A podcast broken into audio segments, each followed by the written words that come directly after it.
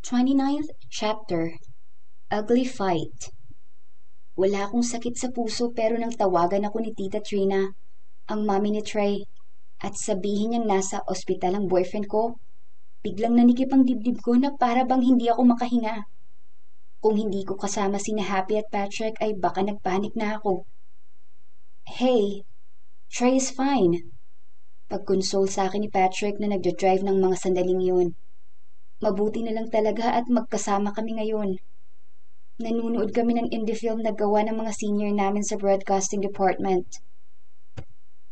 Sinabi naman ni Tita Trina na gising na si Trey, di ba? You need to stay calm once we get there. Hindi mo naman maalis kay Bomi ang mag-worry. Sabi ni Happy na nasa passenger seat. Pagkatapos ay nilingon niya ako. Nasa backseat kasi ako. Bomi, Tinawagan ko na si Gardner. After ng class niya ay susunod siya sa ospital. We got your back, honey. Kumalma ako dahil kina Patrick at Happy. Thank you, guys. Nang makarating na kami sa ospital ay nauna na akong bumaba. Naghahanap pa ng parking space si Patrick. Tumakbo na ako papasok sa building at sumakay sa elevator. Nasabi na sa akin ni Tita Trey na ang hospital room number ni Trey, kaya dumiretso na ako doon. Pero dahil tumatakbo ako sa hallway, napagalitan ako ng mga nurse na nadaanan ko sa nurse station. Sorry, nagmamadaling sabi ko. Huminto ako sa harap ng hospital room ni Trey. Hindi na ako kumatok at agad nang binuksan ang pinto. Naroon si Tita Trina at si Trish na naka-school uniform pa.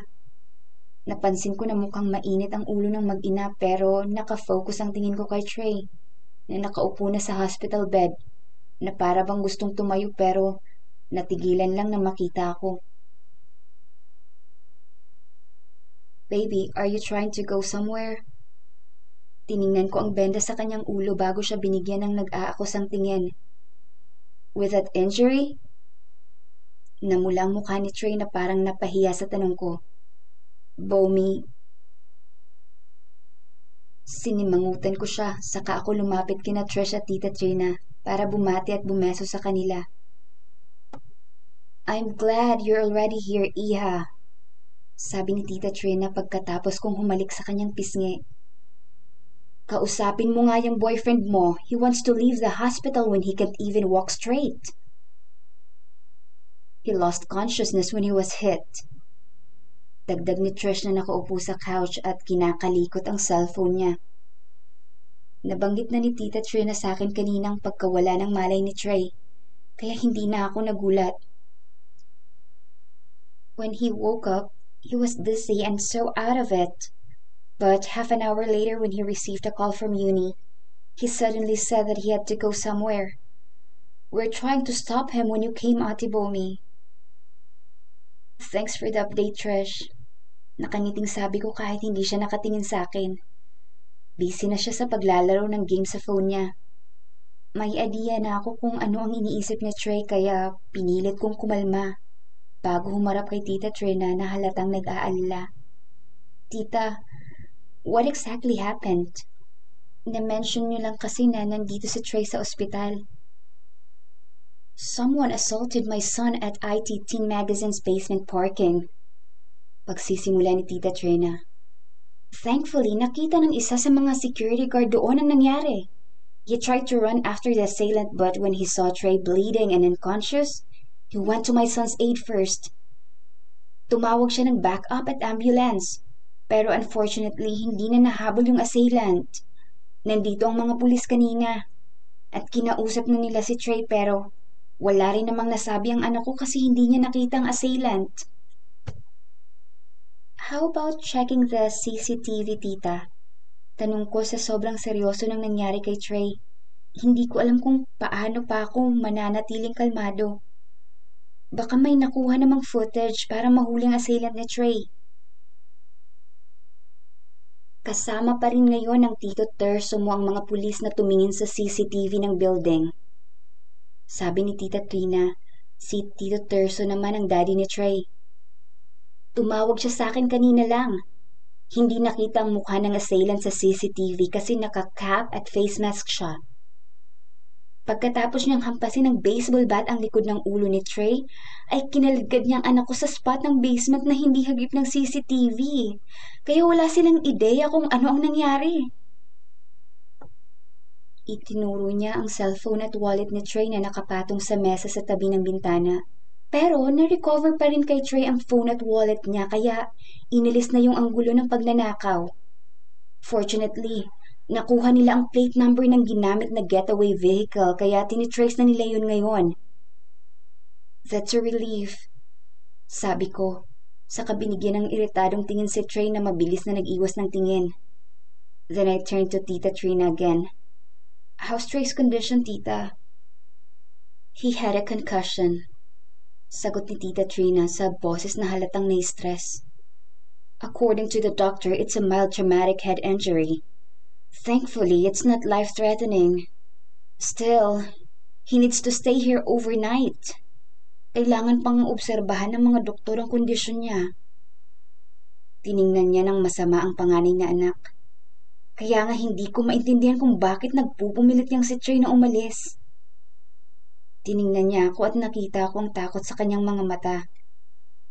Hindi naiintindihan ng batang yan kung gaano ako natakot nung tinawagan ako ni Yuni para ipaalam sa akin ang nangyari. Buti nga't may presence of mind pa rin ako para tawagan ng daddy niya. Sumugod agad kami ng daddy niya dito. Iniwan namin ang mga trabaho namin. Tapos nung nahimasmasan siya, gusto niyang umalis nang hindi nagpapaliwanag kung bakit. That child might have gone crazy. I'll talk to Trey, Tita Trina. Pag-a-assure ko sa kanya kasi naging emosyonal na siya. Don't worry po. I'll make sure he won't leave this room. Halatang narelieve si Tita Trina sa sinabi ko. Thank you, Bomi. It seems like my son only listens to you these days, so I'm glad you're on my side. Ngumiti ako dahil halata namang nagbibiro lang siya. We both want the best for him, tita. Natawa siya. Now that you're here, I can relax. Magkakapilang muna ako saka ko kayo dadalhan ng early dinner maya-maya. Nang tumango ako ay bumaling siya kay Trish. Trish, wanna go with mommy? Okay, me. Sabi ni Trish, saka tumayo. I want milk tea. Saka nandito na rin pala sina Patrick at Happy Mommy. Can we bring my boyfriend along? Sure. Isama na rin natin si Happy. Sagot ni Tita Trina sa katumingin sa akin. You need to talk to Trey anyway, right? Yes, Tita. Sagot ko. Thank you. Pagkatapos magpaalam ni na Tita Trina at Trish sa kanila ni Trey, ay lumabas na sila ng hospital room. Narinig ko ang boses ni na Patrick at Happy na mukhang papasok sana sa kwarto. Pero niyaya sila ni na Tita Trina at Trish na magmerienda muna kaya hindi na sila tumuloy. And now, I was alone with Trey who looked like a kid caught with his hand in a cookie jar. Bomi, Uni called me earlier and she said she's going with Gray to confront Hendrik. Stay there and keep quiet for a minute. Striktong utos ko. Iyon ang unang beses na ginamit ko sa kanya ang ganong tono. He looked flustered and my current attitude probably rendered him speechless. I'll call Uni. Bago pa siya makasagot ay nailabas ko ng phone ko at tinawagan si Uni. Makalipas ang tatlong ring ay sumagot siya. Where are you? I'm with Cray, sagot ni Uni. Pinuntahan namin si Hendrik kanina sa condo pero he's not there. Kaya ngayon, naglilibot kami sa usual hangout places ni Hendrik. Kumunot ang noo ko. What for?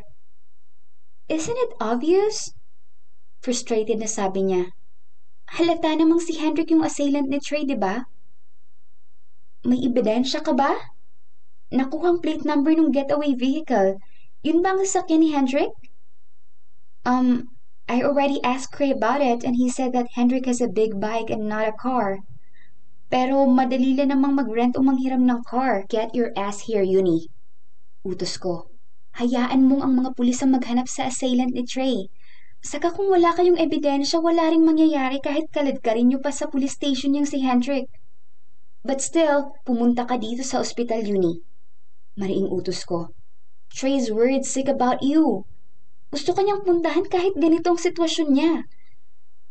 Kaya kung ayaw ninyong magwala ako dito, pumunta ka na dito at bitbitin mo yang si Cray. Then I hang up. Lie down. Utos ko kay Trey na sinimangutan ako. Halatang hindi nagustuhan ang ginagamit kong tono sa kanya ngayon. Huwag mo akong simangutan dyan. Sumunod naman si Trey. Umiga uli siya sa kama pero bumangon din para sumandal sa headboard. Pagkatapos ay binigyan niya ako ng nag-aakusang tingin. Bumi, why are you upset? Umupo ako at humalikip-kip. Why am I upset? Hindi mo ba talaga alam kung bakit? Are you jealous because I'm worried about uni?